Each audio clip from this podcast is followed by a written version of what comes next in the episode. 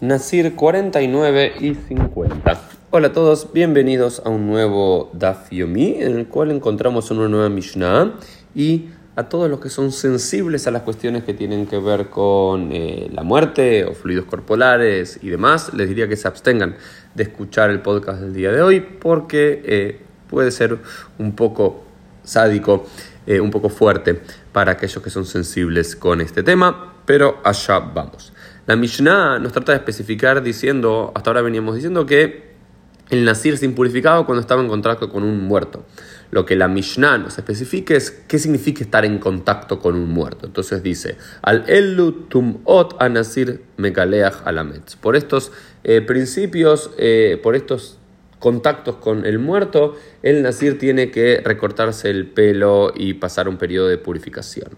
Tiene cuando entra en contacto con un muerto, total, digamos, con el cadáver de un muerto, Balkazaid Minamet y del tamaño de una aceituna de un muerto también. No hace falta que entre en contacto con todo el cadáver, apenas un poquitito del tamaño de una aceituna está bien. Alkazaid Netzel, también el tamaño de una aceituna de un fluido corporal de un muerto.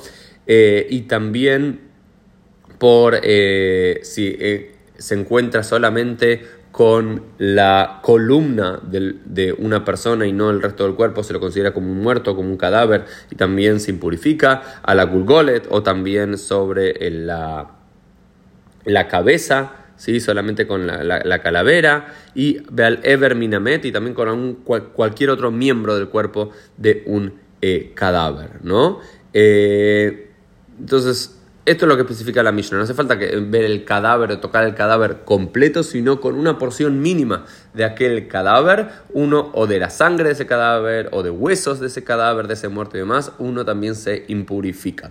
Y no solamente dice eso la Mishnah, la Mishnah también nos dice que es al maga'an, es si lo tocamos, al masa'an, si lo cargamos sin tocarlo, al al-in e incluso si entramos en contacto con ellos, ni lo tocamos ni lo cargamos, pero entramos al mismo cuarto, a una misma tienda donde está ese cadáver o ese esa pequeña tamaño de aceituna de eh, parte de ese cadáver, también uno se impurifica. ¿Y cómo tiene que purificarse? ¿Sí? Tiene que rasurarse el cabello y tiene que asperjarse la eh, sangre expiatoria al tercer día y al séptimo día.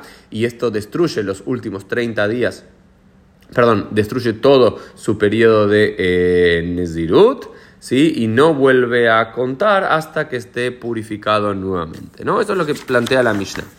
Eh, la Gemara eh, trae una historia bastante interesante para ilustrar este punto, que es el siguiente. se nos cuenta que Rabbi Meir murió y que Rabbi Yehuda le dijo a sus estudiantes, אל ייכנסו תלמידי רבי מאיר לכאן מפני שקרטינין הן, בלא ללמוד תורה הן באין, אלא לקפ...